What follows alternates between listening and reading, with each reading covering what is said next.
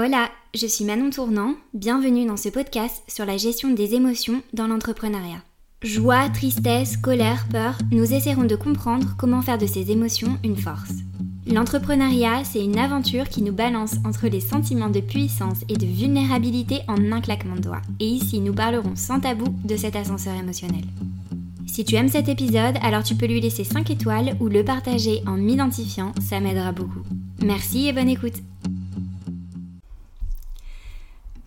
Aujourd'hui, je suis super contente parce que je vais pouvoir cuisiner Clément. Salut Salut Bon, on fait comme si on venait euh, de se faire euh, coucou, mais on a passé l'après-midi ensemble euh, à manger des cookies et du chocolat chaud.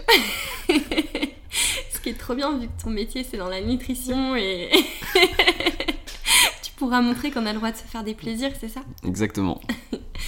je suis super contente de pouvoir partager ce moment avec toi. On s'est rencontrés à Cape Town. Exactement, ouais. Grâce à un ami qu'on a en commun qui est Elliot Meunier, qui est passé dans mon podcast. Épisode 7. Ah ouais, un connaisseur. Je suis chaud. Fayot, tu as quand même les questions. Et euh, on avait eu pas mal de discussions que j'avais trouvées très intéressantes, où je trouvais que t'acceptais euh, assez je dirais pas que c'est facilement, mais t'acceptais ta part de vulnérabilité et que t'avais un discours très sincère avec très peu de storytelling quand tu me racontais ta vie. Voilà. Est-ce que tu pourrais te présenter pour les personnes qui ne te connaissent pas? Ouais, euh, bien sûr. Donc euh, moi c'est Clément Desplats. Donc on peut cerner le jeu de mots un peu pourri que t'as fait au début en disant que t'allais me cuisiner. mais pas du tout, je le dis à tout le monde Jure euh, alors, euh, du coup, je suis euh, entrepreneur dans la nutrition, comme tu l'as déjà un peu précisé avant, mais, mais je suis coach. je me spécialise de plus en plus dans la perte de poids et en particulier sur la gestion de gros appétits. et de gourmandise. En gros, j'ai développé une méthode qui, moi, m'a beaucoup aidé avec mon appétit insatiable. Hmm. Et, et je la partage à d'autres et j'aide du coup ces personnes-là à perdre du poids sans frustration et surtout à, à, comprendre que reprendre en main son alimentation, perdre du poids, ça passe pas forcément par des frustrations, ça passe pas forcément par le fait de manger des choses qu'on n'aime pas. Ouais. Et qu'au contraire, du coup la méthode s'appelle Kiffe ta diète. Donc je te demande le principe justement, c'est de pouvoir vraiment kiffer sa diète au quotidien. Voilà. Ouais, de pas avoir l'impression de subir les brocolis. Euh, Exactement. Et d'avoir faim et. Exactement. Euh, en plus, c'est super intéressant parce que dans plein, de, plein des épisodes, euh, le sujet de l'alimentation revenait beaucoup. Mhm. Euh, dans, encore plus dans l'entrepreneuriat parce qu'il y a l'expression que tu dois peut-être connaître avec tes clients de manger ses émotions. Ouais. voilà, donc, donc je, je, trouve ça super intéressant. Est-ce que toi, l'expression manger ses émotions, ça te parle autant pour toi que pour tes clients par exemple? Ouais, ouais, ouais, carrément. Bah en fait, on a tous un peu nos addictions sous différentes mm. formes, etc. Et, euh, et c'est pas pour rien aussi que souvent, tu sais, les gens qui arrêtent de fumer, après ils se rabattent sur la nourriture. Parce qu'au final, en fait, t'as besoin de. Tu, prends une sorte. Ça devient une sorte d'exutoire, en fait, où voilà, tu, tu te lâches euh, et, tu, et, tu, te réfugies un petit peu, une sorte d'automédication par le plaisir court terme euh, que tu peux avoir dans la nourriture. Mm. Donc, ouais, ça me parle. Et. Et, et, puis même de manière générale, la nutrition, le rapport à ton corps, c'est souvent très intime et du coup euh, ça fait ressortir beaucoup d'émotions et forcément euh, c'est des sujets quand je les aborde avec mes clients parfois peuvent avoir des des sources très émotionnelles tu vois euh, ouais. Ok et comment tu le comment tu le vis ça? C'était l'une des questions que je m'étais posée en regardant un petit peu pour l'épisode. Mhm. c'est justement tu dois donc on a l'impression sur papier donc tu gères nutrition, santé, voilà, tout ça pour améliorer le bien-être. Et en même mhm. temps, tu dois te retrouver face à des personnes qui peut-être des fois ont un manque de... Je sais, je sais pas, peut-être des fois c'est un manque de confiance en soi, des fois un manque d'estime de soi, d'amour mhm. de soi, où c'est aussi différent. Euh, comment est-ce que tu le vis de te retrouver face à des personnes en fait qui peuvent euh, avoir ça? Parce que des fois j'imagine que ça doit pas être facile. Non, non, non, ça arrive assez souvent. Euh, en fait, souvent quand... Donc, je fais parfois du coaching en individuel, je fais également des programmes de groupe en ligne, etc.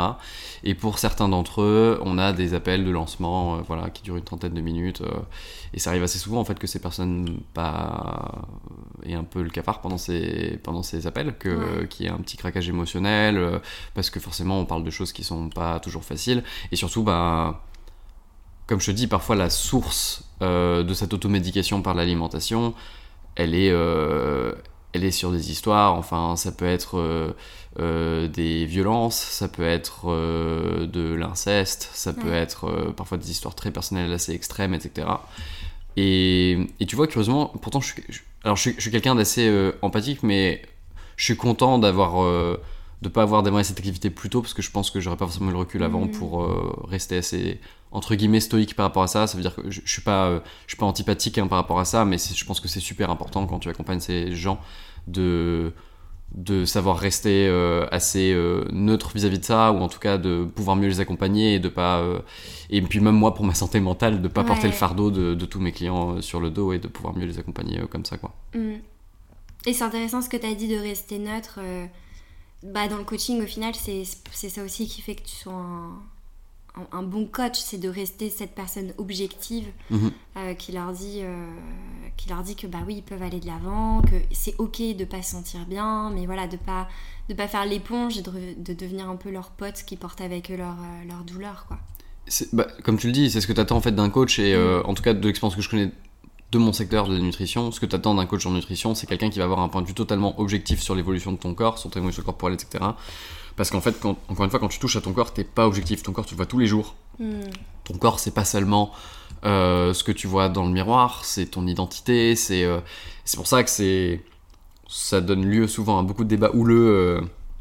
Euh, même sur le net, etc., sur les problématiques de grossophobie, sur il y avait un sujet qui popait pas mal cette année, c'était est-ce que l'obésité est un choix Des questions qui en soi sont très intéressantes et sont pas binaires, tu vois, c'est ultra complexe.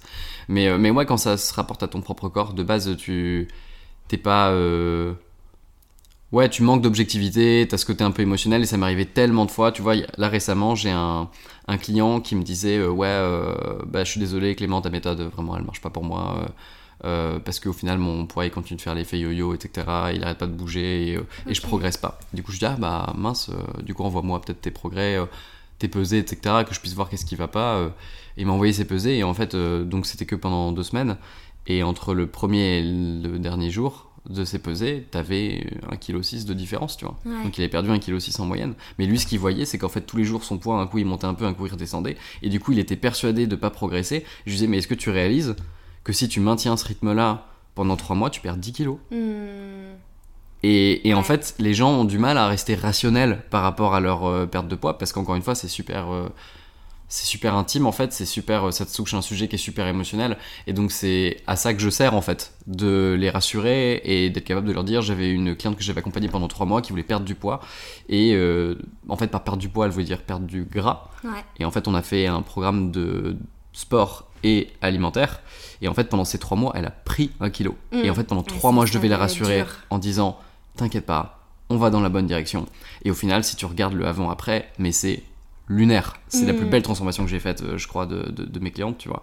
Euh, en tout cas, j'en suis super, euh, super fier. Et elle aussi, elle était super fière à la fin. Mais en fait, voilà, elle avait ce, ce tic de j'ai pris un kilo, ou alors mon poids bouge pas, ou pire, il monte un peu, etc. Et du coup, je vois pas, j'ai pas l'impression de progresser. Et c'est pour ça que c'est comme dans tous les domaines pouvoir se faire accompagner et dire ok ben là il faut pas que je me fasse confiance par rapport à mon ressenti parce que c'est pas objectif euh, comme tu disais, on n'est pas, enfin, pas forcément objectif avec notre propre corps. Euh, c'est super important et, c'est un rôle euh, où tu deviens un petit peu un pilier, un petit peu un pilier pour, pour tes clients. Et, c'est vrai que c'est très dur. Bah, moi j'avais des problèmes aussi alimentaires et quand j'avais eu justement un coach qui a vraiment été qui a beaucoup changé dans ma vie en fait, juste parce que t'as ce pilier qui est là pour toi. Et pareil, tu sais, quand tu vois que tu prends un kilo, je faisais pas, non mais moi je veux arrêter, euh, c'est horrible, surtout quand ta phobie c'est de, de prendre. Et, mais tu peux pas parce que le mec te dit lâche pas, lâche pas, lâche mhm. pas, continue. Donc euh, ça doit être euh, assez intense et en même temps gratifiant pour toi, j'imagine. Grave. Et, et, pour te dire à quel point je valorise aussi le fait de. Enfin, le rôle de coach. Enfin, moi-même, j'ai un coach et en vrai, tous les coachs que je connais ont un coach aussi. parce que tu es d'autant plus conscience de la valeur que ça apporte d'avoir, encore une fois, un point de vue extérieur qui va t'accompagner et qui te permet aussi d'avoir, euh, comme tu le dis, ce pilier qui sera là dans les moments où tu as des downs un peu émotionnels, etc., pour mm. tenir le cap et, et, continuer à faire des choix qui sont rationnels. Ouais. Et hum, comment est-ce que ça t'est venu cette envie de bah, d'être dans euh, la nutrition, la santé? Tu parlais aussi de ton gros appétit. Maintenant, donc tu as appris comment rassasier avec de la salade, ton gros appétit, tout ça.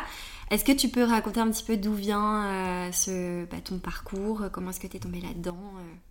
Alors dit comme ça, je le rassaisis pas que avec la salade, bah, on a parlé de salade avant. ah, on n'en a pas parlé là pendant le podcast Non, non, c'était pendant le test. C'était pendant la balade Ah non, pendant le test. C'était pendant le test. Donc c'est réducteur. Euh, je mettrai, je mettrai l'extrait du test. non, non, mais... Euh...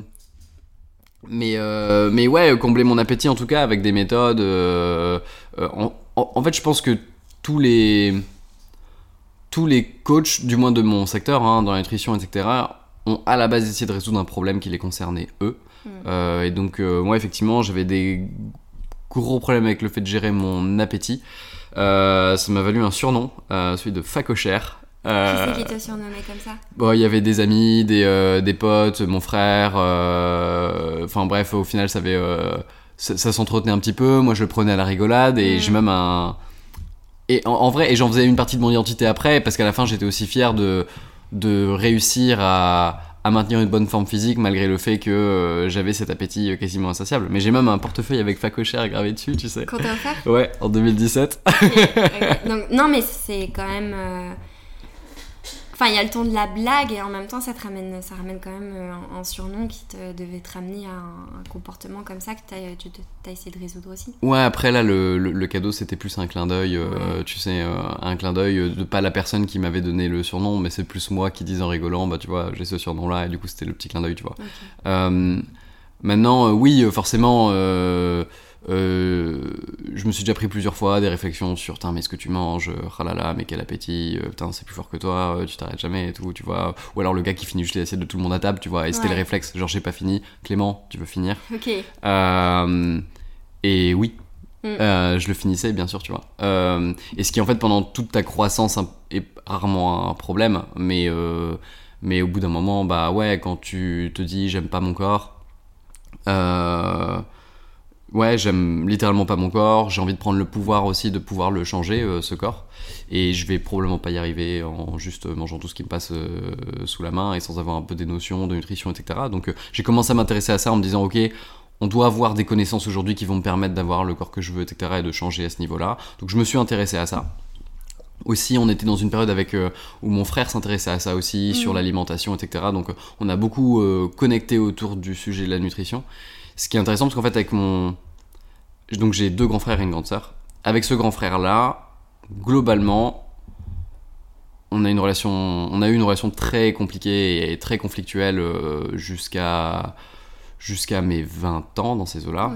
Et c'est justement quand on a commencé à avoir ce centre d'intérêt en commun qu'on a commencé à vraiment euh, passer beaucoup de temps ensemble, euh, tu vois, s'échanger mm. beaucoup de choses là-dessus. Et puis après, on a voyagé ensemble, enfin voilà, euh, et on avait vraiment cette passion commune, et ça, c'était, euh, et ça, c'était top. et donc voilà, donc on, a, on, s'est enseigné dessus. J'étais vraiment dans des extrêmes où j'avais des, des, régimes un peu drastiques, genre le régime paléo, tu sais, où tu manges un peu comme les hommes des cavernes, tu vois, genre une nourriture transformée. Et j'avais le un peu ce, fantasme de la nourriture parfaite qui ferait de toi un surhomme, tu sais, genre la diète, euh, tu vois, où t'optimises tellement tout que euh, t'es un peu au-dessus du reste. D'accord, ouais, euh, maxi concentration. Ouais, c'est ça. C'est ça. Et teint éclatant. et puis l'illusion du surhomme un peu. Et je pense que t'as un côté égo aussi, un peu en mode je vois un peu mieux que le reste parce que moi mon alimentation elle est, elle est bien au-dessus. Euh, après, je me suis éloigné de ça parce que j'ai compris que la diète parfaite, elle n'existait pas, tu vois. Euh, mais ouais, ça, ça, a démarré, euh, ça a démarré avec ça. Et quand j'ai finalement compris des choses qui m'ont permis d'atteindre un peu mes objectifs à ce niveau-là, que j'ai commencé aussi à donner des conseils un peu autour de moi. en, en, fait, j'ai eu plein de lubies, plein de passions différentes. Je me suis intéressé à plein de choses, que ce soit dans la musique, la cuisine. Enfin, tu vois, j'ai un sapé pâtisserie que j'ai passé en candidat libre pour le kiff. À la base, j'étais ingénieur en aéronautique. euh, Je travaillais pour Airbus à Toulouse. Euh, Je travaillais un peu en start-up à Paris. Euh, j'ai fait journaliste musical bénévole pendant quelques temps. J'avais un groupe de musique à l'époque aussi quand j'étais plus jeune. Euh, donc j'ai eu plein, plein, plein de lubies. Et, euh, et la lubie de la nutrition, la santé, etc., c'est vraiment un truc qui est resté en fait. C'est une des rares où sur le très long terme, je la gardais et elle restait. La musique aussi, mais j'avais l'impression peut-être à tort, hein, tu vois, mais, mais la musique s'associe un peu au divertissement, etc. Et j'ai l'impression de pouvoir faire plus de différence sur la partie nutrition. Et donc. euh, Et qui t'a aidé aussi. Ouais, et qui m'a aidé aussi. Et donc, en fait, naturellement, quand je suis arrivé à la fin un peu d'un cycle professionnel où j'ai quitté euh, le taf que j'avais à Paris, Ouais. c'était pas longtemps avant le confinement. Euh, le timing était parfait, j'ai pu avoir une rupture conventionnelle, donc je pouvais aussi me consacrer à un autre projet. Ouais. Financièrement, ça faisait sens. Et du coup, en fait, avec le confinement, je me suis dit, ok, c'est bon, je me lance dans la nutrition. Trop et j'ai commencé à coacher des gens, et puis voilà quoi. Ok, niveau confinement. Euh, alors j'aimerais bien rebondir sur une chose, parce que du coup tu as dit que tu avais commencé donc, à t'intéresser à, la nutrition, tout ça, Mhm. Euh, et que le gros appétit quand tu étais en croissance, ça passe, parce que tout le monde met ça euh, sur la croissance, mais que quand ça continue, ben forcément après euh, ça interpelle les gens. À ce moment-là, est-ce que tu t'es posé la question, est-ce que tu as été accompagné par euh, ta famille, par tes parents, pour, pour dire, ok, cet appétit, est-ce qu'il est... je sais pas comment on peut dire, est-ce qu'il vient vraiment d'un besoin au nombre d'apports? Ou est-ce que c'était émotionnel? Est-ce que c'était un mélange? Est-ce que tu as creusé à ce moment-là? Est-ce que tu as essayé de comprendre? Je saurais pas dire. Déjà, euh, déjà, je viens d'une famille nombreuse, donc Ouais. t'as un peu ce réflexe de tant qu'il y a de la bouffe sur la table, euh, c'est premier arrivé, manger. premier servi, quoi, tu vois. Euh, je pense que ça, ça joue. Euh, ouais, t'as un côté un peu peur du manque, tu sais. donc il y a de ça. Est-ce que c'est un truc que j'ai travaillé en profondeur? Non. Et en même temps, tu vois, j'ai jamais, enfin, je dis ça, j'ai jamais été en surpoids, tu vois. Mhm. J'aimais pas forcément mon corps, mais j'ai jamais été dans un état où c'était un peu dangereux pour la santé, mais justement parce que j'avais un un rapport, je pense, assez malsain avec la nourriture qui faisait que je passais vite aux extrêmes pour tempérer en fait et pas avant que avant que ça dérive et que Ouais. je rentre en surpoids. Donc j'ai fait beaucoup le yo-yo et tout tu sais euh, euh, donc non c'est pas quelque chose que j'ai vu en profondeur mais j'avais discuté avec euh, j'ai une amie qui a eu un qui a eu un enfant il y a pas pas si longtemps. Et, euh, et on parlait de ça et elle m'expliquait que ouais elle m'expliquait qu'en fait elle donnait donc elle nourrissait son bébé à chaque fois que son bébé lui demandait et pas selon un, un tableau horaire comme peuvent le faire beaucoup de mamans. Et quand je lui demandais pourquoi, elle disait bah le problème c'est qu'en fait si tu le fais selon un, schéma horaire, tu risques de créer des ancrages à ton bébé qui pense que la nourriture elle est pas disponible et qui ça peut lui faire développer un rapport qui peut être malsain à la nourriture euh, par la suite, tu vois. Ok. Et, euh, et du coup après je suis allé voir ma mère. Ah, tu lui as demandé Je lui ai dit comment euh, ça s'est passé euh, quand tu m'as nourri et tout? Et elle m'a dit ah oui non bah attends on faisait par créneau horaire etc parce que sinon après euh, c'est galère et tout. Et du coup bon parfois j'en sais rien si ça vient de là tu vois mais parfois je, je lui sors une petite vanne à ma mère en disant bah de toute façon c'est à cause de toi. Toute toujours la faute de Ouais, toute façon, si tu m'avais nourri correctement, on n'en serait pas là. Non, mais et, et en plus, quand bien même, euh, aujourd'hui, je suis super content d'avoir eu ces soucis par rapport à l'appétit parce que c'est ce qui fait que je me suis intéressé à l'activité que je fais aujourd'hui. Et en fait, même globalement, euh, toutes mes un peu blessures et compagnie que j'ai pu avoir euh, auparavant, aujourd'hui, j'en suis super content parce que je sais que c'est ça a toujours été moteur de quelque chose euh, par la suite. Et euh, et du coup, je suis trop content en fait de faire aujourd'hui l'activité que je fais. C'est épanouissant euh, au possible. Euh, j'ai euh, parfois des messages de clients qui me disent à quel point ça leur change la vie et tout. Et, et moi, en plus, moi je suis un peu émotionnel, tu vois. genre, genre, ouais, ça, ça, ça, ça me donne envie de me lever le matin, ça me donne la banane. donc je suis trop content, je suis ultra Ouais. épanoui dans mon activité. Donc, euh, Ouais, et des fois, c'est ça, c'est quand on vit des choses ben, difficiles qui font qu'on est moins dans cette nuance, moins dans cette vie un peu équilibrée et que justement on perd cet équilibre qui font qu'on se dit ok, comment est-ce que je remonte et qu'on double d'efforts, on double de connaissances, on s'intéresse sur un sujet, on creuse sur la curiosité et que tu fais que, bah, que tu deviens peut-être euh, quelqu'un qui a plus de connaissances que d'autres personnes et que comme tu as fait, tu as pu te lancer de façon saine. Euh, J'ai une question à te poser mhm. aujourd'hui, euh, si tu devais faire un état des lieux sincère de ta relation avec ton corps. Parce que je sais que c'est un sujet où même euh, si à un moment tu fais la paix, euh, par exemple avec des troubles alimentaires, ou la paix vraiment avec une exigence d'un truc qu'on nous a dit qu'il fallait ressembler à ça pour se sentir beau ou belle, que c'est pas, c'est pas, alors je suis en train de mimer une ligne stable, mais c'est pas tout le temps comme ça, c'est pas tout le Ouais. temps stable. Euh, toi, aujourd'hui, en travaillant là-dedans toute la journée, en voyant les transformations de tes clients, est-ce que tu as l'impression d'avoir vraiment à 100% résolu, accepté? Est-ce que des fois tu te poses encore des questions? Est-ce que des fois tu as encore des doutes quand tu te regardes? Ou est-ce que tu dis que tu. Enfin voilà. Super intéressant comme question parce que d'un côté, tu as la distance que tu prends en tant que coach où tu vois aussi les cas sur d'autres personnes, etc.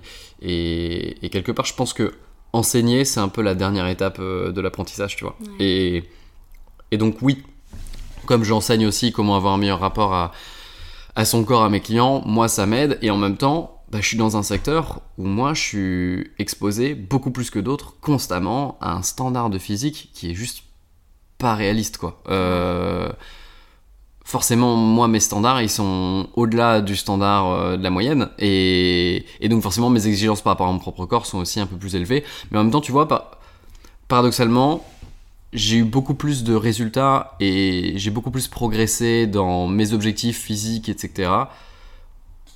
Une fois que j'étais beaucoup plus détaché, que je me suis mmh. sorti des régimes un peu extrêmes, paléo, etc. et que j'étais beaucoup plus dans le euh, me concentrer plus sur le 80-20 de la nutrition, tu vois, euh, vraiment donc les, les, les, 20% qui font 80% des résultats. Euh, de prioriser ce qu'il fallait et, et, de me concentrer sur des objectifs long terme. Donc aujourd'hui, je pense que oui, j'ai un rapport sain avec mon corps. Mhm. Très honnêtement, genre je suis satisfait de mon corps, mhm. etc. Euh,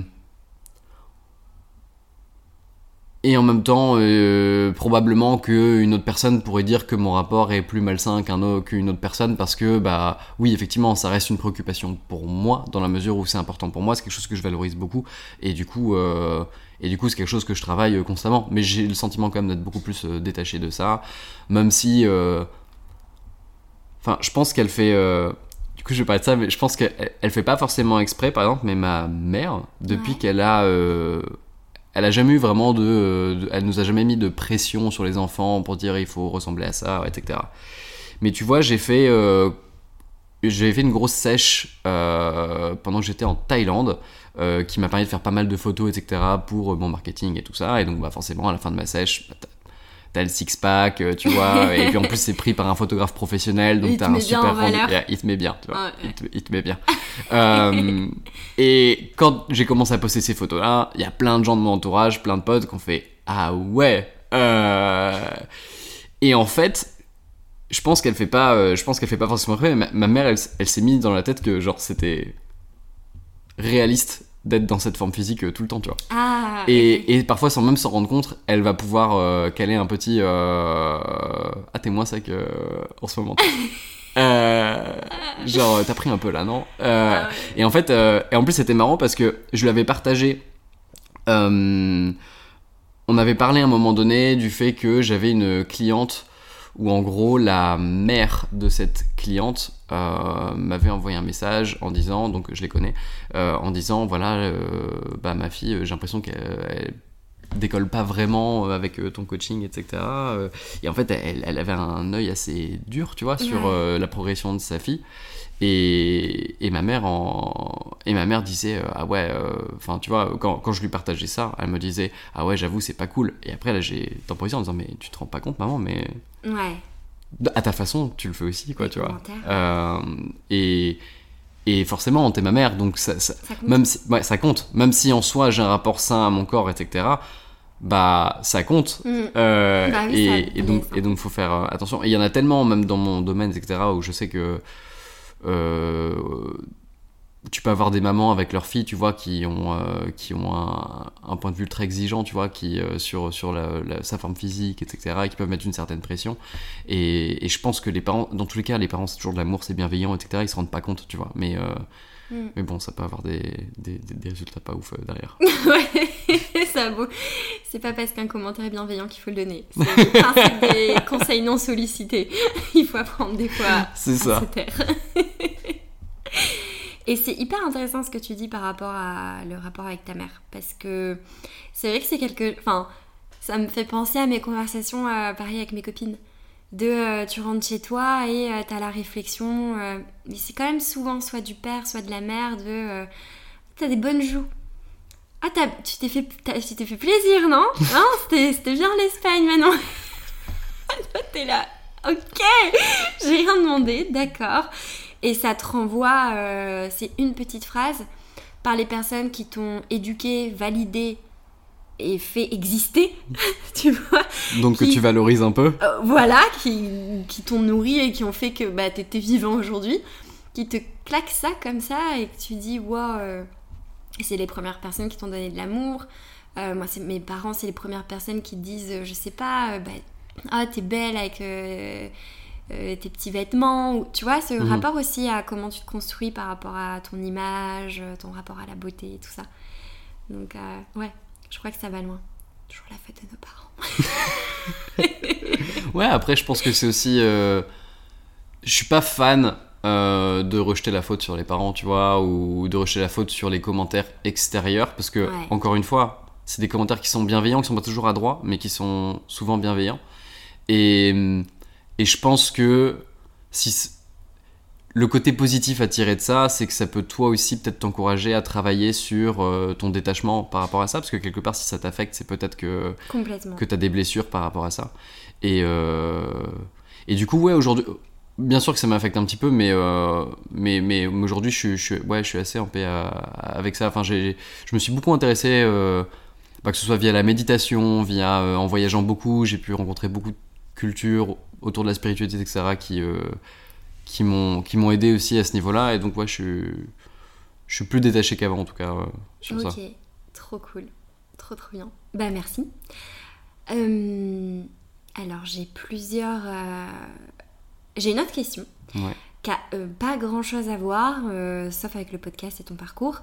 Quand je te dis l'expression ascenseur émotionnel, à quoi tu penses? Qu'est-ce qui te vient en tête? Je pense tout de suite à une forme de. Pour il y a un. Ouais, tu me parles d'ascenseur émotionnel, je vais penser à, à quelqu'un qui va être beaucoup dans les extrêmes en termes d'émotions, tu vois, qui va avoir des gros downs et des gros ups. Euh, et, et pour moi, je pense que tu vois, l'objectif, c'est pas d'arrêter d'avoir des choses positives et négatives au niveau émotionnel, mais c'est d'apprendre à être suffisamment détaché pour que autant les ups que les downs, bah, ils soient moins up et moins down, et Mhm. d'avoir plus une sorte de stabilité, tu vois. Ouais. Euh, donc là, ça se voit pas, mais je suis en train de train avec mon doigt une courbe qui serait moins extrême et qui serait un petit peu plus, euh, un petit peu plus régulière. Dans tous les cas, il y aura des variations, mais je pense que plus le up est gros, plus le down sera gros. Et quelque part, euh, et que, quelque part l'enjeu, c'est d'apprendre à, à gérer ça justement pour, euh, pour que ça soit stable. Et, euh, et toi, comment tu le vis ou tu le vis pas d'ailleurs, cet ascenseur émotionnel depuis que tu t'es lancé? Parce que le podcast, c'est beaucoup sur ça, c'est que dans une même journée, quand tu as ton compte, tu peux avoir signé un client, être trop content ou vendu des formations et euh, te voir euh, à la fin de la journée, mince, il y a eu un bug, euh, au final ça va pas le faire ou j'ai gagné ça mais j'ai perdu ça. Enfin voilà, que dans la même journée, des événements extérieurs que tu contrôles pas peuvent arriver ou dans la même semaine. Toi, comment est-ce que tu le vis? Parce que tu es coach santé et nutrition depuis 2020. Ouais. Ok, donc ça fait déjà quelques temps. Est-ce que euh, tu vois des différences par rapport à quand tu t'es lancé à- et aujourd'hui? Ouais, bah déjà, je vois que. euh, Mais forcément, quand, pendant que tu progresses dans ton business, tu. Tes problèmes, en fait, sont juste des problèmes de plus en plus gros, tu vois, avec de plus en plus de responsabilités. Et en fait, même si ta situation s'améliore, que tu as plus de revenus, etc., en fait, tu as des plus gros problèmes encore derrière à gérer. Et donc, euh, ce qui était un petit problème. euh, ce qui était un gros problème à l'époque, c'est un petit problème aujourd'hui. Et euh, aujourd'hui, j'ai des problèmes que j'aurais jamais été capable de gérer euh, à l'époque. Euh, donc ouais, je pense qu'en fait, plus tu progresses, quoi qu'il arrive, tu pourras jamais cette quête de ah, je vais avoir une situation où en fait tout est stable, t'as un produit un peu evergreen et puis tout va bien et tu vois, t'auras plus du tout de problème. Je pense que ça c'est un peu utopique. Euh, et, et pour avoir rencontré beaucoup d'entrepreneurs nomades aussi et tout, l'argent facile sans problème n'existe pas. Euh, et quand Il existe, il va en général avec une sorte de plus de problèmes de fond, de crise existentielle, tu sais, derrière. Et donc au final, bref, mais je sors un peu, je, je digresse un peu, mais euh, mais mais globalement, je suis assez, euh, je suis assez détaché maintenant, tu vois, de, je, je sais pas quel a été l'événement déclencheur de ça, mais moi quand il m'arrive un un gros problème, je j'ai tendance à, à, me concentrer sur euh, bah, quel est le cadeau derrière, c'est quoi le message derrière, qu'est-ce que je peux en Mhm. tirer, quelle est l'opportunité. Bah, tu vois, on plaisantait avec ça un petit peu plus tôt parce qu'en fait, là, euh, actuellement, j'ai une, une jambe de bois. Euh, en fait, je me suis fait une entorse l'avant-veille de Noël. Euh, en essayant de rattraper mon temps. Euh, mais donc en fait, j'avais emmené mon sac de sport pour me dire bon bah allez pendant les fêtes de Noël, je vais quand même continuer à m'entraîner, euh, etc. Donc j'emmène mon sac de sport, j'oublie mon sac de sport sur le panier de mon Vélib. je vais dans le train, je vois qu'il me reste 10 minutes avant que le train parte, du coup je cours vers mon Vélib pour aller rechercher mon sac de sport. En courant pour aller chercher, je me fais une entorse, je me rends compte que mon sac de sport a disparu, et au final je boite en courant euh, pour récupérer mon train avant qu'il parte. Et du coup je me pose, forcément euh, les fêtes de Noël commencent pas super bien pour moi, j'ai perdu mon sac, je me suis fait une entorse, euh, je suis en, en PLS. Mais à ce moment-là je me pose et je fais ok d'accord, c'est quoi le message derrière, tu Ouais. vois Je me dis bon peut-être à un moment donné il faut que je fasse une pause quoi. Ah non, Euh, mais ça je- veut dire pas de sport. Ouais, ça veut dire, euh, ça veut dire Clément peut-être pendant les fêtes des branches quoi, tu vois Parce que là, ton sac de sport et. et l'entorse derrière. Non, et, et en fait, euh, et en fait, je, oh, je sais pas jusqu'à quand ça remonte, mais aussi loin que je m'en souvienne, en fait, quand il se passe quelque chose comme ça, j'ai vraiment ce réflexe et c'est ancré, c'est une croyance. C'est pas particulièrement religieux ou quoi, mais juste, euh, euh, je me dis qu'il y a un- forcément un cadeau derrière et qu'en fait, tout dépend de comment tu à quelle, euh, quelle distance tu prends par rapport à l'événement? Si tu isoles, j'ai perdu mon sac de sport, je me suis fait une entorse, bah oui, c'est un événement malheureux. Mais en fait, euh, si tu regardes euh, de façon beaucoup plus macro, bah peut-être que ça, ça m'a empêché de me surmener, euh, ça m'a évité de me surmener euh, au sport et peut-être me faire une blessure qui aurait été plus problématique après euh, et plus grave qu'une petite entorse qui va durer trois, trois semaines, quoi. Euh, Ouais. en fait, y a et, et en fait, la vérité, c'est que je sais pas à la fin. Et, et- et je pars du principe que de toute façon, j'ai un choix. J'ai le choix entre deux situations. Euh, la première situation, euh, j'ai une entorse, j'ai plus de sac de sport et je suis vénère. Et la deuxième situation, c'est j'ai une entorse, j'ai plus de sac de sport et je suis heureux, tu vois. Mais dans les deux cas, j'ai une entorse et j'ai plus de sac de sport. Et, et du coup, le seul truc que je peux choisir, c'est comment je me comporte par rapport à ça. Donc, j'essaie d'être assez détaché. Et dans le business, c'est un peu pareil, tu vois. Quand t'as des, quand t'as des imprévus, des choses comme ça, etc. À la fin, c'est- oui, tu peux avoir des ascenseurs émotionnels par rapport à ça, mais j'essaie d'être le plus détaché possible de ça. Et- Et du coup, tu le vis. hein. Ouais. Et tu dirais que c'est sur quel aspect de, de ta vie où tu peux avoir le plus de. euh, Peut-être le plus de difficultés ou le plus de mal à gérer tes émotions? Euh, Deux domaines, je dirais la famille et le couple. Famille et couple, donc Ouais. amour. Amour, ouais. Amour, ok. Dans le sens où ça va, tu vas avoir euh, plus de difficultés à prendre ce recul dont tu viens de, de parler?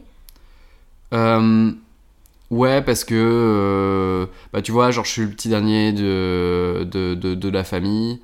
Et en fait, euh, en gros, comme je suis le petit dernier et que j'ai pas eu de cousin de mon âge, etc., euh, j'ai eu une longue période euh, quand j'étais gamin, jusqu'à mon lycée globalement, j'ai pas très bien vécu, euh, j'ai pas très bien vécu ma croissance, etc. Parce que je me sentais pas particulièrement bienvenu à l'école et je me sentais pas particulièrement bienvenu chez moi non plus. Du Mm. coup, j'avais pas vraiment de, de repères par rapport à ça. Il y a beaucoup de schémas, d'ancrage que je peux avoir avec, même si aujourd'hui j'ai des bonnes relations avec mes frères et sœurs, avec ma famille. Euh, j'ai quelques ancrages, etc., émotionnels encore. et on en avait parlé, tu vois, que justement le fait de devenir nomade et de voyager, ça m'a permis aussi de m'éloigner un petit peu de ça Ouais. Et de pouvoir progresser en me détachant de ces ancrages que je pouvais avoir. Donc oui, certaines relations que je peux avoir, notamment, euh, euh, notamment avec euh, certains membres de ma famille, euh, peuvent être... je peux avoir plus de mal de faire, à faire preuve de recul sur le moment, Mhm. tu vois. Et après, en amour, de manière générale, là actuellement, ça fait quelques années que je suis célibataire alors que j'avais été en couple un peu toute ma vie. Ouais. Toute ta vie, c'est de quel âge à quel âge? Bah, globalement, j'ai eu trois relations longues euh, qui étaient pas très espacées l'une de l'autre, euh, de mes euh, 15 ans à mes euh, 25 ans. Ok. Euh, du coup, euh, et du coup, ouais, je dirais que c'est des aspects où, où j'ai plus de mal à avoir du recul. Et, et là, quand tu dis plus de mal à prendre du recul euh, en amour, donc euh, l'amour romantique, Ouais. donc je sais que tu es célibataire. Ouais. Euh, Est-ce que ça t'arrive encore? C'est en quel sens de, par exemple, de dire euh, de pas rencontrer quelqu'un ou est-ce que tu crois que l'entrepreneuriat, par exemple, te freine ou t'aide à faire des rencontres? Enfin, Tu vois, parce qu'il y a tous ces facteurs qu'on contrôle pas et qui peuvent aussi faire que c'est difficile de gérer ses émotions. par rapport à ce sujet-là. Comment est-ce que tu te situes par rapport à ça? Pas. Est-ce que tu peux L'amour romantique, ouais. Donc tu dis aussi que c'est un domaine où tu as du mal à. Enfin, où tu peux avoir le plus de difficultés à avoir euh, du recul sur tes émotions. Bah aujourd'hui, euh, tu es célibataire. Mhm. Donc t'as pas un couple où c'est en mode le. Par exemple, la gestion du couple ou du conflit dans le couple où t'as un manque de recul sur la gestion émotionnelle. Mais dans le célibat, comment est-ce que tu vis ce célibat? Euh, Est-ce que tu crois que le fait d'être entrepreneur euh, pourrait t'aider à rencontrer des gens vu que tu voyages et tout Ou est-ce que tu penses que c'est un frein? Enfin, c'est quoi ton regard sur ça? Euh, Je pense pas que ce soit le fait d'être entrepreneur, je pense que c'est plus par période. Aujourd'hui, je suis plus dans une phase de, de, de, mon projet et de, et de, ma vie où je suis plus concentré sur le côté pro et du coup j'essaye moins de faire des rencontres, etc. Mhm. c'est juste que mes dernières expériences pendant, en tout cas durant mes dernières expériences amoureuses, les dernières fois que je me suis engagé émotionnellement avec euh, des femmes, du coup, euh, j'ai pas toujours euh, dans la situation fait le preuve de, du plus de discernement, on va dire, et du plus d'objectivité. Mhm. et encore une fois, à chaque fois, j'en ai appris beaucoup, mais, mais, mais, je trouve que c'est un domaine de ma vie où j'aspire en tout cas à avoir peut-être un petit peu plus de, de maturité par rapport à ça, tu vois. Ok, de maturité émotionnel. Enfin, je sais pas comment le formuler, mais. Euh, mais euh, en fait, c'est toujours facile quand t'es pas dedans et quand t'as du recul ou quand tu veux conseiller aux autres, tu vois. mais quand t'es dans la situation, euh, en ça, c'est rarement facile d'être objectif, tu vois, et, de, et de te comporter et de, de, bien te comporter, quoi. Ok, ouais. Là, parce que c'est tout un, un sujet aussi, et tout un débat, l'entrepreneuriat et le couple. Euh, j'ai j'ai euh, des amis entrepreneurs qui, ne, qui aspirent à se mettre avec, euh, en couple avec d'autres personnes qui entreprennent pour avoir la liberté et tout ça. Et j'ai des amis entrepreneurs qui sont avec des personnes plus stables, avec plus de, enfin, par exemple, salariés et tout, mais qui leur apportent aussi une certaine stabilité, pas des conversations trop focus non plus sur le, le, taf, les projets. J'ai pas la réponse là-dessus pour le coup. Mm. Euh, moi, j'ai jamais été en couple avec une entrepreneur en particulier. J'étais toujours plus avec. Euh, avec. Euh, bah, des filles qui étaient tendance à se reposer plus sur moi, à me voir plus comme un. Comme le mec dans l'action, euh, le pilier, etc. Mais comme, comme on a pu en discuter, j'ai pu te le partager un peu auparavant. quelque part, ça m'a mis dans un cercle vicieux où où j'avais pas le droit à la vulnérabilité parce que, euh, parce que je devais incarner cette personne en fait. Je mmh. devais. Euh, est-ce que c'est moi qui me suis mis tout seul dans ce schéma-là? J'imagine, oui, j'ai ma grosse part de responsabilité parce que ça s'est reproduit. En tout cas, ça s'est mmh. produit à plusieurs reprises, deux fois au moins. Euh, et en même temps, euh, bah forcément, quand tu es avec euh, un entrepreneur, ça veut dire que il euh, n'y a pas seulement les hauts et les bas et les assurances émotionnelles de ton projet à gérer, il y a aussi celui de l'autre. donc j'ai pas, je pense pas qu'il y ait une réponse universelle par rapport à ça, quoi. Mm. Et aujourd'hui, à qui tu te confies? Est-ce que tu as une personne, un ami, où tu te fais accompagner, ou quelqu'un de ta famille qui est en contact assez régulier avec qui tu vas pouvoir échanger sur comment tu te sens, comment tu vas, si ça va bien, si ça va pas? Ouais, ça dépend beaucoup des sujets en fait. Beaucoup la famille quand même. Euh, beaucoup, beaucoup la famille. Euh, là dernièrement, je me suis extrêmement rapproché de ma sœur, euh, aussi parce que bah, nos deux grands frères aujourd'hui ont leur vie de couple, etc. nous, on est deux célibataires de la famille. aussi en termes d'âge, on est un peu plus proches, donc on, a, on échange aussi des choses qu'on partage pas forcément avec les deux plus âgés. Hmm quand j'avais fait mon. J'ai vécu quelques mois au Mexique l'année dernière, elle m'avait rejoint sur mes deux dernières semaines là-bas, on s'est fait un voyage tous les deux, euh, mm. euh, donc euh, ça nous a aussi énormément rapprochés. Et comme on rencontre aussi. Enfin, on est dans des stades de vie qui sont plus similaires. Donc je dirais que sur la partie, oui, c'est ça, peut-être un peu plus couple émotionnel, je peux partager pas mal avec ma sœur. Et au final, avec ma mère aussi, et, et, même globalement, en fait, globalement, il y a très peu de tabous en fait dans ma famille, même avec mes parents, on parle vraiment de, on parle vraiment de tout. Mon père est un peu plus pudique euh, mmh. émotionnellement, tu vois. J'avais fait une, euh, une vidéo, euh, en gros j'ai fait une surprise à mes parents, je suis rentré, j'étais parti 5 mois et demi en Thaïlande, et je suis rentré sans les prévenir. Donc je leur avais dit, ok à telle heure on se fait un, un, appel en visio, il faut que je vous annonce un truc. Et du coup ils se là, oh, Mais je sais que c'était le seul moyen pour qu'ils soient tous autour de la table, dans la salle à manger, tu vois. et en fait je suis rentré et je suis arrivé à ce moment-là. Ah, trop bien. Et donc la vidéo, la vidéo est sur les réseaux d'ailleurs, et, et, en fait tu peux voir, vraiment c'est très marrant de voir ça, donc il y a mes parents et ma soeur qui sont là. Euh, ma mère, elle saute dans mes bras, euh, elle pleure de joie, etc. Bon, euh, moi, on voit pas, mais je pleure aussi. hein. Ma sœur, elle essuie un peu ses larmes, elle attend son tour avant de me faire un câlin. Et mon père, il est assis, sait pas trop quoi faire, tu vois. Tu vois que d'un petit geste, il essuie une larme, tu vois, dans son œil droit. Euh, et que, tu vois, il est... donc en fait, il est très émotionnel, mais il le montre moins, tu vois, il est plus pudique par rapport à ça. Au- Au niveau pro, du coup, je partage plus avec mon père et, et, et mes frères.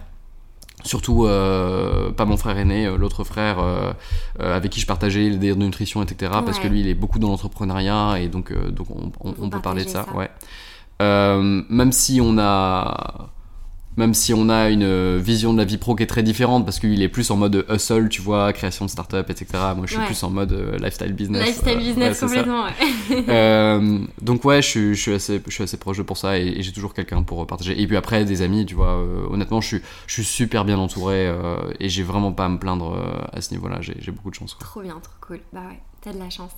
Faut euh, cultiver ça et, et en prendre soin. C'est trop cool.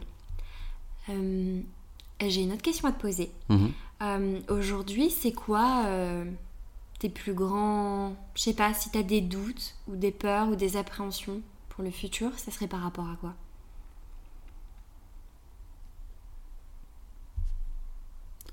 Je me suis jamais posé cette question, je crois en plus. Euh, Bah en fait, et je veux pas faire.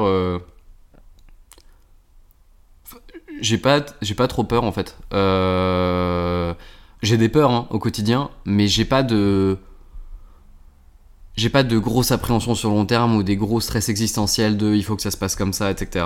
Évidemment, genre là par exemple. euh, euh, une année qui était riche en rebondissements euh, 2022 au niveau du business. C'est l'année où j'ai pu euh, vivre plus confortablement de ce que je faisais. Mais en même temps, bah là on est vers novembre, on- vers novembre décembre, euh, bah c'est pas la haute saison pour mon activité, donc euh, il y a eu des challenges au niveau financier par rapport à ça. Euh, et donc forcément oui j'ai des des, des, des, euh, des attentes pour la reprise avec 2023 et euh, j'ai je me mets une certaine pression aussi par rapport à ça.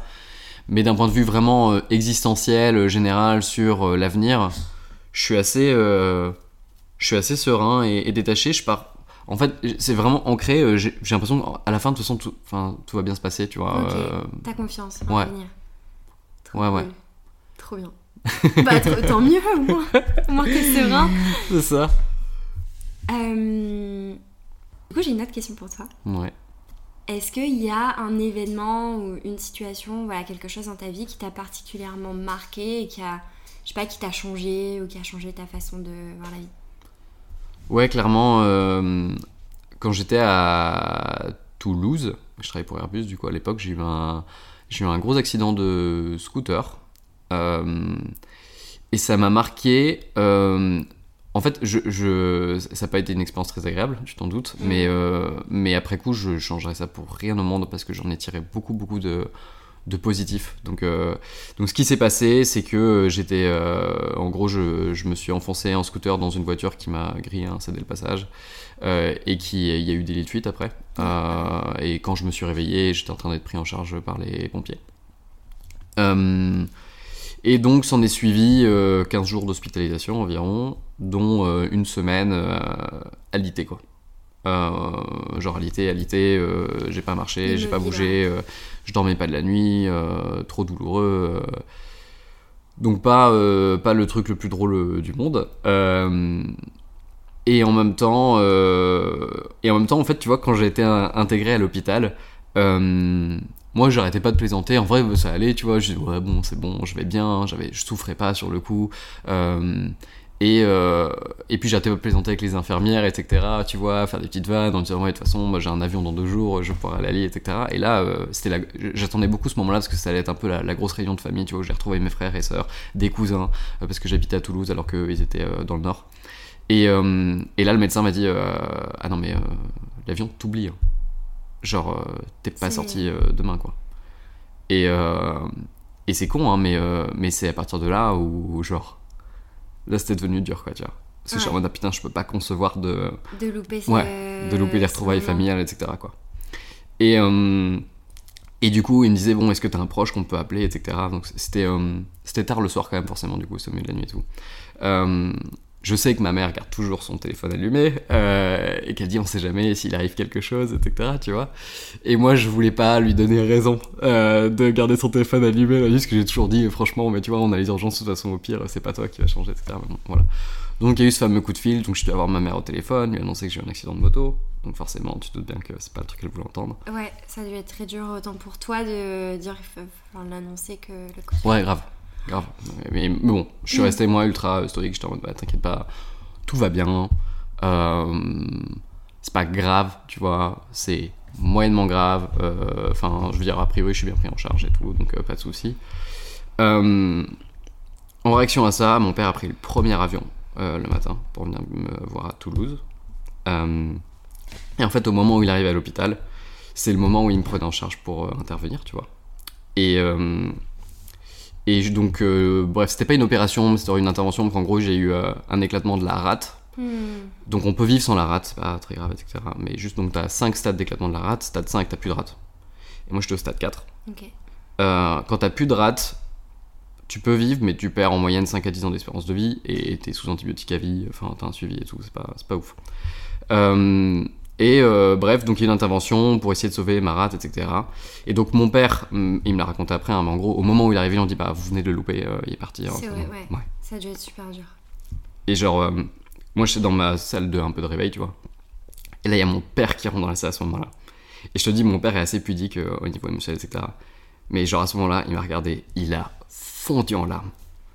Genre, il a vraiment fondu en larmes, tu vois. Du coup, moi aussi, je me mets à fondre en larmes, tu vois.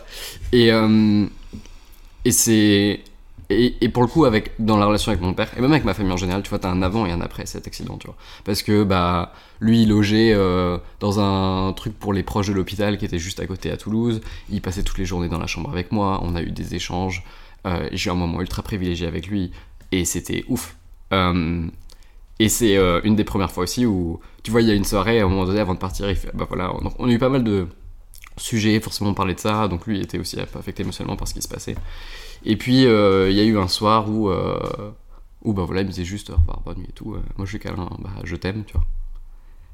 Et genre là, il y a eu gros silence. Et il me fait bah moi aussi je t'aime mais genre je vois il a un peu les lèvres qui tremblent, il a pas trop envie de me regarder dans les yeux à ce moment-là et, genre il quitte, euh, il quitte la, la, chambre. Euh, et après euh, et après bon on a eu une conversation familiale tu sais genre sur WhatsApp ou quoi et puis il envoyé un long message et tout en disant c'est vrai qu'il faut se dire il faut se dire des choses aussi etc bon trop mignon et, et, en fait cet événement il est trop important pour moi parce qu'il y a eu ça après lui il est rentré c'est ma mère qui est venue donc j'ai aussi des relations avec ma mère j'ai eu mes amis qui se relayaient pour relayer les. Moi, en fait, j'avais pas assez d'énergie pour prendre mon téléphone et avoir les gens au téléphone et tout, tu vois. Même écrire un. Quand j'écrivais un texto, il y avait la machine à côté qui s'emballait parce que mon cœur il, battait trop fort, tu vois. Euh, et, et, donc les gens se relayaient dans mes potes pour se donner un peu des informations sur comment je vais, etc. Et, et à ce moment-là, tu, tu réalises vraiment la valeur de ce que t'as, tu vois. De ton cercle. Ouais, de ton cercle. Et, euh, et, même de ce que t'as et de ce que tu considérais comme acquis, tu vois. Genre le jour où. Genre, je savais que mes jambes étaient pas en danger, mais je suis comme resté alité pendant une semaine. Et donc, quand ils te disent, et aujourd'hui on va marcher, euh, appréhension de ouf. Et, et je réalise à quel point ça avait manqué de marcher, tu vois. Euh, et genre, je demandais que ça, moi, pendant une semaine, de pouvoir remarcher, etc. Euh, et tout le monde dans mon entourage, j'étais pas forcément capable de comprendre ça quand on en parlait, tu vois, genre. Genre, il me disait, oui, bon, tu dis qu'au final t'es content que ça te soit arrivé, parce que vraiment rapidement après, je me disais, mais en vrai, je suis content que ça me soit arrivé, et c'était une expérience forte de plein de façons, et j'en ai appris beaucoup de choses. Et, et bon, bah, il y avait des gens, des collègues qui pouvaient dire, oui, bon, tu dis ça parce qu'au final, tu t'en sors bien, etc. Mmh. Effectivement, j'ai gardé ma rate, j'étais un peu, un peu miraculeux à ce niveau-là, complètement. Mais, euh, mais je pense que c'est pas la question. Au final, je suis, tu vois, je suis, ouais, j'en ai tiré beaucoup. Ça a beaucoup rapproché ma famille aussi, euh, encore plus. Euh, et, et, et, puis tu vois, il y avait tout le monde qui pestait en disant mais tu te rends compte d'élite fuite, celui qui t'a fait ça, il est parti, il est en train de partir, etc.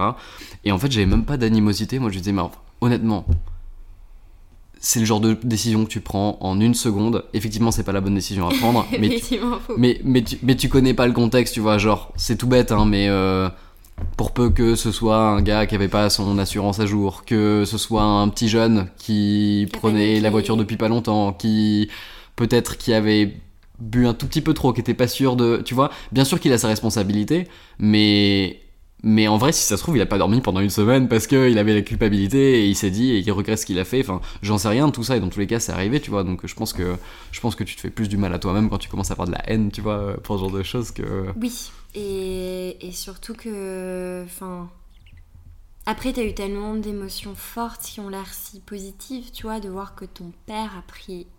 Tu vois, est monté dans l'avion, qui te rejoint. Que tu dis peut-être que, ouais, t'as donné peut-être plus de place à ça euh, que à vouloir retrouver. C'est une histoire euh, très très émouvante. ouais, ouais. J'ai beaucoup fait de, res- de respiration méditative. Ouais, j'ai. euh, forcément, c'est une histoire aussi quand j'en parle, forcément, c'est assez. euh, Ouais, c'est mais c'est beau. En fait, c'est ça, et je comprends ce que tu dis de que t'es content de l'accident et que les gens ils comprennent pas, mais ça veut pas dire que tu le referais euh, volontairement ou que si Non. tu pouvais réécrire l'histoire, tu le ferais, tu vois. C'est de dire que dans ça, il y a du beau. Tu vois, l'histoire est belle, comment tu la racontes, les émotions que tu as partagées avec, euh, avec ta famille. Mm. Bah, merci de nous l'avoir partagé. Bah, avec plaisir. Je t'en prie. Euh, Ok, bah attends, euh, je retente la question du coup. Est-ce que t'as des événements marquants qui Genre d'autres événements marquants? D'autres expériences comme ça que t'aimerais partager? Euh, ouais, bah récemment, euh, si je devais faire un top un peu des expériences qui, euh, qui, ont, qui ont vraiment affecté, je pense, comment je suis aujourd'hui, la personne que je suis aujourd'hui, etc. Donc il y a eu cet accident. Il y a aussi. euh, je me considère pas très euh, religieux aujourd'hui, mais je me considère assez spirituel et curieux là-dessus, sur différentes cultures. J'ai eu la chance aussi avec l'activité que je fais, et même avant en fait, de beaucoup voyager. Pour mes études, à la fin, j'ai vécu quelques mois au Mexique. J'ai fait un semestre au Mexique et j'ai été mais fasciné par euh, la culture euh, sur place. Euh, c'est mon pays de cœur aujourd'hui. D'ailleurs, j'ai- j'étais retourné y vivre l'année dernière du coup. Et en fait, j'ai une grosse curiosité aussi sur les différentes cultures spirituelles, etc. Par exemple, bah, moi, je suis issu d'une famille catholique. Je suis pas particulièrement. Aujourd'hui, je, je me sens pas vraiment aligné avec cette religion en particulier, mais je le considère comme mon background culturel. Mhm. Et c'est une religion qui m'a beaucoup apporté aussi, parce que il y a ce côté véhicule de certaines valeurs euh, qui me sont assez chères. J'ai vécu une expérience incroyable aussi avec euh, cette religion. Euh, au JMJ au Brésil par exemple, donc euh, Journée mondiale de jeunesse, c'est un festival où global- globalement c'est pour les jeunes catholiques et t'as 2,5 millions de personnes à- Ok. à, Rio, tu vois. euh, et bref, euh, on a eu une veillée avec euh, 2 millions de personnes qui dormaient sur la plage de Copacabana, la belle étoile, tu vois. euh. Enfin, des moments humains incroyables. Et, euh, et j'ai rencontré euh, là-bas notamment un jésuite mexicain qui lui m'a fait découvrir plus ces cultures indigènes après au Mexique, quand notamment je suis allé au Mexique euh, pour la première fois, puis après j'ai eu mon semestre là-bas, puis après euh, j'y suis retourné y vivre.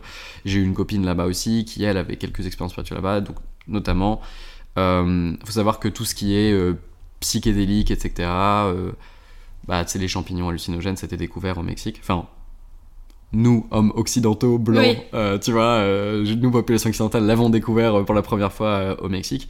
Et je trouve ça fascinant à quel point ces cultures ont un rapport très spirituel avec des herbes médicinales, avec ce genre de choses, etc. Euh, et en fait, euh, j'ai pas eu, j'ai pas eu cette quête de, il faut que j'ai ces expériences parce que j'ai un truc à régler, tu vois. Mais j'avais déjà fait, euh, bah, j'étais sensible à la méditation, j'avais déjà fait Vipassana, tu sais, qui est un- une retraite spirituelle, on fait Mhm. vœu de silence pendant 10 jours et on médite 11h30 par jour pendant 10 jours. Un peu comme un accident de moto, je suis très content de l'avoir fait, je le referai pas. Mais j'en ai tiré en tout cas beaucoup de choses. Euh, mais voilà, par curiosité, euh, et aussi parce que j'ai fréquenté des personnes qui avaient eu ces types d'expériences, je, je m'y suis intéressé. Donc ma, première expérience avec ça, c'était... Euh, euh, qu'en fait, t'as quatre... Rapidement, t'as quatre molécules euh, psychédéliques. Je sais que c'est beaucoup apparenté à des drogues, etc. Et, je comprends l'appellation drogue pour ça, mais il faut comprendre c'est vraiment différent aujourd'hui. C'est des substances qu'on utilise pour traiter bah, certaines maladies psychologiques, etc. Et, je suis très content euh, qu'aujourd'hui il y a une prise de conscience où on réintègre la recherche sur ces molécules qui peuvent beaucoup aider. mais donc il y a la mescaline, qu'on trouve notamment dans certains cactus au Mexique et en Amérique latine. Il y a la DMT, la psilocybine qui se trouve dans les champignons hallucinogènes et le LSD qui lui est synthétique et qui vient de l'ergot de blé. Euh, et donc ma première expérience c'était avec la mescaline où en fait donc c'est un petit cactus qui s'appelle le peyote qu'on trouve dans le désert au Mexique. Euh, on m'en avait parlé etc. Moi j'étais avec des potes au Mexique et on est allé au désert de Real de 14 et on a vu un guide on lui a dit ok euh, combien pour prendre tes chevaux dans le désert, on campe dans le désert, on prend du peyote. et donc, bon voilà, ça c'était incroyable. On était au bord, on avait un petit feu, tu vois, on allait à cheval. Et donc j'ai eu une expérience avec la mescaline, c'était fou. mais c'était vachement en surface, tu vois. Genre, tu médites? Ouais. Tu sais, quand tu médites, tu. Tu te concentres sur le moment présent, notamment via ta respiration, par exemple. Et l'enjeu, c'est de pas être distrait par tes pensées, ou en tout cas, quand tu es distrait par tes pensées, de savoir revenir au moment présent. Tu vois. Et donc là, l'effort conscient, c'est de revenir dans le moment présent. Et ben là, c'était l'inverse. C'est-à-dire qu'il fallait faire un effort conscient si je voulais sortir du moment présent, tellement j'avais d'informations du moment présent qui venaient, tu vois. Euh, mon cheval était à 50 mètres de moi, je l'entendais respirer euh, dans mon oreille, tu vois. Euh, bref, j'ai eu... Mais en même temps, j'ai pas eu ce voyage introspectif dont tout le monde pouvait me parler, mm. et j'ai été accompagné avec des gens qui étaient plus là, genre pour le délire, etc. Et ça a pas mal cassé mon expérience. Cette ambiance un peu plus festive. C'est ça. Quand je suis retourné vivre au Mexique, là je me suis dit, ok, je voudrais aller un peu plus loin, et j'ai fait un rituel qui s'appelle ayahuasca donc là qui est aussi bon c'est assez euh, connu et parfois pas forcément pour les bonnes raisons parce que c'est devenu un peu le truc de, hippie américain en crise existentielle tu vois mais, euh, mais euh, de par une ex-copine mexicaine, etc., j'avais des bons contacts et j'ai pu faire une expérience en espagnol avec des indigènes, pour le coup des personnes issues de communautés indigènes qui font ça depuis des générations. Et j'avais emmené une, une amie suisse que j'avais rencontrée au Mexique qui était venu avec moi. Et, euh, et là aussi, c'était génial. On était autour du feu, on a eu ce rituel. Et pareil, encore une fois, expérience très agréable, mais vachement en surface. Euh, l'essence un peu éveillée, euh, tu vois, un très bon moment, mais pas le côté changement, etc. Mhm. Et je suis pas en train de dire ça en mode j'étais dans une quête de il faut que je résolve un truc, mais, mais j'étais curieux et je voulais vraiment. Ressentir. Ouais, c'est ça. L'amie qui est venue avec moi, elle, euh, le lendemain, elle pleurait dans mes bras en disant que c'était incroyable, sa plus belle expérience de sa vie, etc. Moi, je suis pas allé euh, jusque-là. Et enfin, euh, à Koh Phangan, donc j'ai vécu 5 mois et demi en Thaïlande, dont 3 mois sur l'île de Koh Phangan. J'ai eu une expérience là avec le LSD, avec un chaman un peu local, etc. et là, par contre, c'était genre la plus belle expérience de ma vie. Ah en gros. Euh, La plus belle expérience de ta vie Ouais. De ta vie ou de drogue de ta vie De ma vie. De ta vie. Mm. Euh, et en même temps, je suis quelqu'un de très enthousiaste par rapport aux choses, donc euh, il y a probablement cinq plus belles expériences de ma vie. mais. et en fait, ce qui s'est passé là-bas, c'est que. donc là-bas, il y a une grosse communauté russe, et j'avais un ami russe qui m'a emmené dans un, ce qu'on appelle un banya, qui est une sorte de sauna russe. C'est un sauna en beaucoup plus extrême, avec euh, les, les puits de glaçons à côté pour sauter dedans quand tu sors, euh, bref. Et euh, dans ce bagnat, il y avait deux Français avec qui on a un peu discuté. C'était deux frères. Et en fait, donc on a un peu fait connaissance, et l'un vivait à Copenhague, l'autre était venu lui rendre visite. Et il m'a dit, waouh, ça a changé ma vie ce voyage, etc. Et du coup, je lui ai dit, bah, moi je viens d'arriver, c'est quoi les, les, choses qui sont le plus marquées ici euh Il m'a dit, bah, je vois qu'il a un petit sourire, tu vois, en coin. Ouais. Euh, et genre, je me doute. Je, la, vibe de Copenhague, c'est une île de hippies. Euh, elle est connue pour la full partie dans le sud de l'île, mais le nord, c'est vraiment genre des hippies, des entrepreneurs, des gens en crise existentielle, mais qui globalement viennent pour faire du yoga, un peu de sport, prendre soin d'eux et, et, avoir des expériences plus ou moins variées spirituellement parlant. Euh, et du coup, je, le rassure tout en disant T'inquiète, euh, j'ai pas de filtre, tu vois, genre euh, balance. Et il m'a dit Bah voilà, j'ai fait l'expérience de la chaise quantique. en gros, en gros j'ai pris du LSD sur une sorte de chaise musicale. Il, me parle de ça, je sais ok, c'est perché. et il me dit J'ai vu ma vie défiler, c'est incroyable, c'est la plus belle expérience de ma vie. Et du coup, je lui dis Bah ça m'intéresse. Euh, vous me le contacte. Et donc ils m'ont mis en, ils m'ont mis en relation. Euh, ils m'ont mis en relation avec, euh, avec la personne en particulier. Je peux pas citer le nom forcément parce que à la base déjà c'est pas légal Ouais. euh, localement. Mais, euh, mais en fait, le principe, et quand je raconte l'histoire, on me dit, mais t'es un malade, le gars, tu le connais pas. Mais en gros, je suis arrivé, euh, donc on a, on, a, on, a, euh, on a réglé ce qu'il fallait pour, pour organiser ça. J'arrive dans la hutte euh, du gars, euh, et en fait, donc je vois une chaise, euh, un fauteuil en fait, au milieu, avec euh, genre des platines à côté, tu vois. Et, euh, et donc on discute un peu, il me demande un peu, bah, je, je lui raconte l'expérience que je t'ai racontée avant, tu vois. Et je lui dis, bah, moi ça me fascine ces cultures en fait qui, depuis des milliers d'années, utilisent ces produits naturels, ces plantes en fait, euh, euh, ces molécules, etc. pour, euh, pour avoir cette connexion spirituelle et, euh, et, et j'ai envie d'explorer ça. Euh, et donc on parle de tout ça, etc. Et il me dit ok, ça marche. Et là il me tend un verre, tu vois, avec un petit 1 écrit dessus. Et il me dit bah ça c'est ta première boisson.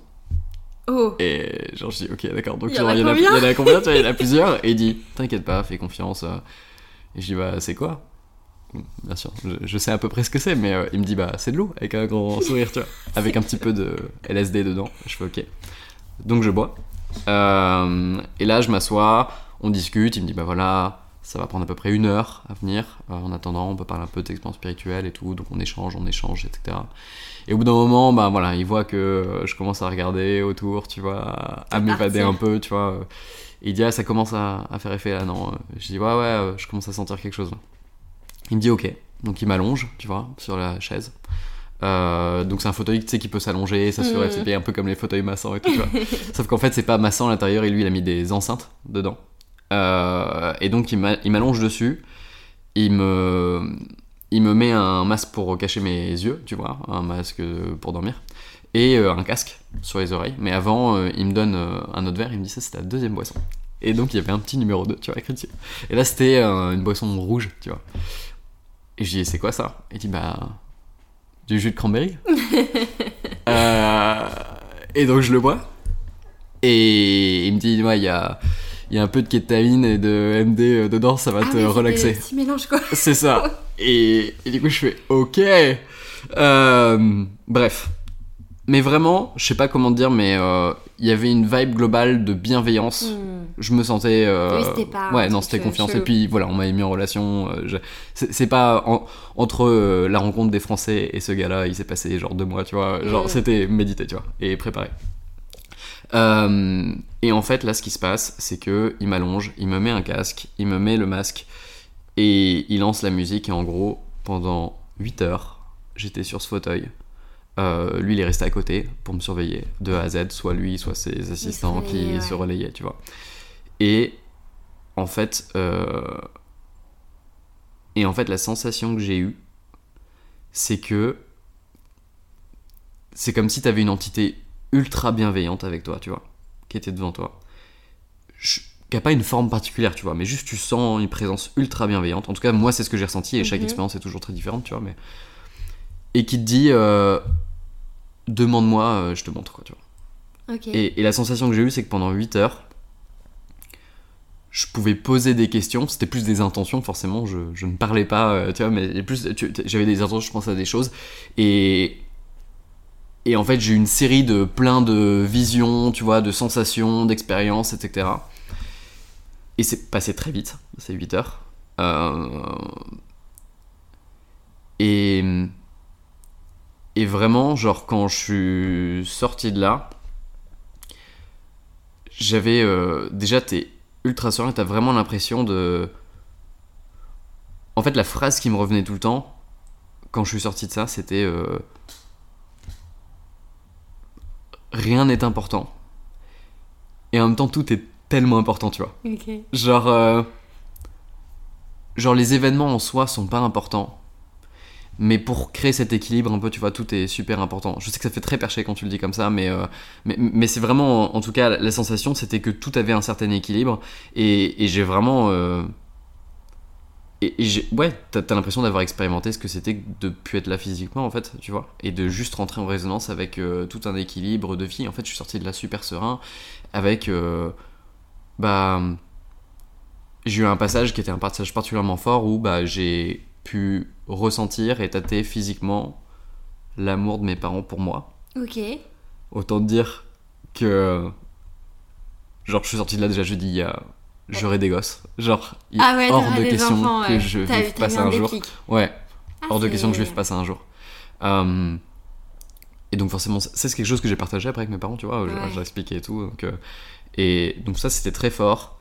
Et, euh, et j'ai eu ce côté, euh, j'ai revu des passages de ma vie, j'ai revu euh, parfois des choses qui étaient plus abstraites, tu vois, mais qui avaient un peu un message. Il y a plein de choses qui font pas sens tout de suite et qui font sens après, pendant euh, quel- quelques temps plus tard. Et, et ouais, il y a vraiment un avant et un après ça, où... euh, où en fait je me suis vu euh, comment dire tu te vois dans les autres aussi en fait tu vois Mm. ça veut dire que euh, je me suis vu une version la version un peu fragile tu vois de moi quand j'étais beaucoup plus jeune Ouais. et, et j'ai vu cette version de moi dans des personnes que je connais, dans des personnes que j'apprécie, des personnes que j'apprécie moins. Euh, et, et du coup, en fait, tu ressors de là et c'est vraiment. En fait, globalement, tout ce que tu as pu lire dans des livres de développement personnel et tu dis bah oui, ça fait sens. Là, on Tu te le le dit pas, tu le ressens en fait, tu le Mhm. vis. Et c'est super difficile de mettre des mots dessus. Et le côté délicat, c'est que trop essayer de mettre des mots dessus, ce serait réduire ça à des mots, alors que ouais. l'expérience est, est- est bien au-delà de ça. Mais c'est un peu comme tu vas dire à ton gamin, euh, touche pas le four, c'est chaud.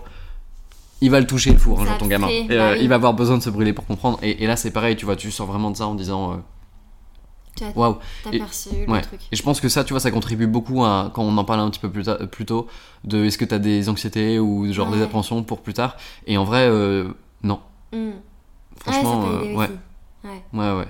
Et c'est intéressant hein, le déclic de la paternité euh, Ouais. avec ça. Ouais. Ah, c'est intéressant. De ressentir tellement d'amour tu dis je veux vivre ça. euh. Trop bien. Donc ça, tu, tu referais. Euh, ouais, je le refais un jour. ok.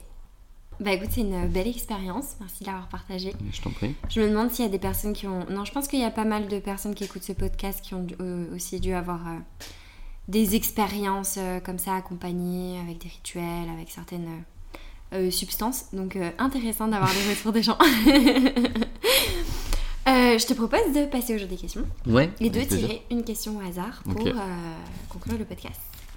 Alors, je sors ma petite enveloppe qui a beaucoup voyagé. Ouais, elle est un sacré état, ton enveloppe. Ne juge pas mon enveloppe. Ok, vas-y. Si c'est une question qui te parle pas, on a le droit de changer. J'ai le droit de tricher. Alors.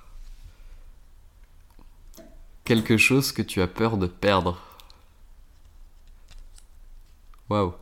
Euh, Mes proches. Euh, Autant mes amis que ma famille. Hmm. Tu vois, euh,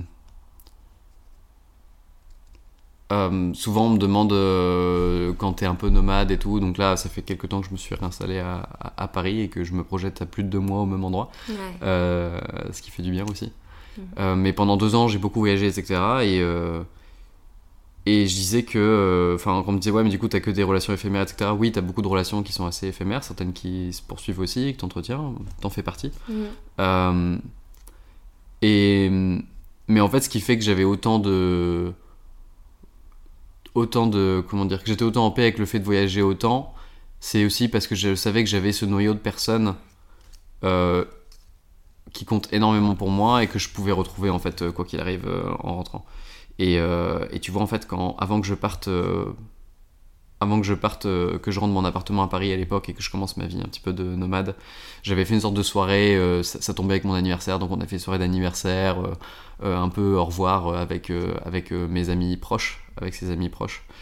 Et, euh, et enfin, tu vois, ils m'ont. Il y en a une qui dessine très bien et qui m'a dessiné euh, une carte magnifique et ils ont Oh. tous mis un petit mot, etc. Et puis ils ont vraiment tout fait pour aller chercher, genre. euh, le gâteau dans ma pâtisserie préférée à Paris, tu vois, genre ils ont tout fait pour que ce soit Scoopy absolument génial. Euh, C'était pas Scoopy et Cookie, euh, mais euh, mais bon, euh, ils avaient, euh, ouais, ils s'étaient vraiment donné pour euh, pour, euh, enfin voilà. Et, et ça, ça m'avait trop touché. Et, et ça représente vraiment beaucoup à quel point, euh, Ouais, c'est c'est vraiment des. Ouais, je pense que c'est ça. Tu vois, on, en parlait, mais quelque part, ce qui compte à la fin de ta vie, c'est pas qu'est-ce que tu as accompli avec ton taf, etc. C'est l'expérience que tu as vécue et les gens avec qui tu as partagé ces expériences. Et donc, et donc j'aurais, j'aurais peur de perdre ça, ouais. Ah, bah, merci. Bah, je t'en prie. Cette jolie réponse. Bon, j'espère qu'ils ont sorti les mouchoirs au début de l'épisode déjà. Salut la crescendo. Euh, bah, j'ai passé un super bon moment. Moi aussi. Euh, trop contente euh, d'avoir partagé ça avec toi. Trop contente que tu puisses partager aussi tout ce que tu as vécu et ce que tu ressens. merci de t'être livré. Avec plaisir. Et, et ouais, hâte de partager l'épisode. bah, merci déjà à, toi de m'avoir invité. Et, euh, et, je tiens à le verbaliser. Euh, j'avais l'occasion de te le dire, mais, euh, mais, mais déjà, je trouve ça top la démarche de ton podcast. Et comme tu disais, je trouve ça génial que tu que tu que, que tu que aies ce travail sur le fait de partager aussi la partie vulnérabilité des gens qu'on peut avoir tendance à idéaliser d'un point de vue extérieur. Parce que naturellement, on va pas la partager, cette vulnérabilité. Non, on euh, n'a pas forcément envie. Et, je pense que c'est super important de pouvoir voir la contrepartie vulnérable aussi des gens qu'on a tendance à idéaliser parfois ou on a tendance à voir que les succès. Et euh, bref, ton travail est très important. Et tu le fais bien, donc merci. Merci beaucoup. c'est super encourageant. Euh, et, et, c'est vrai que ça booste euh, bah, de recevoir aussi des invités comme toi qui se livrent et qui donnent ce cadeau aussi aux personnes qui écoutent et qui sont à d'autres stades de business, qui se disent ok, c'est bon, c'est ok de ressentir ça, c'est ok de douter, c'est ok de... Et en fait, même, comme tu as dit, même une personne qui peut avoir l'air plus avancée sur certains aspects dans le business, galère sur d'autres aspects. Et, euh, donc, bah écoute, trop cool, merci. Bah avec plaisir.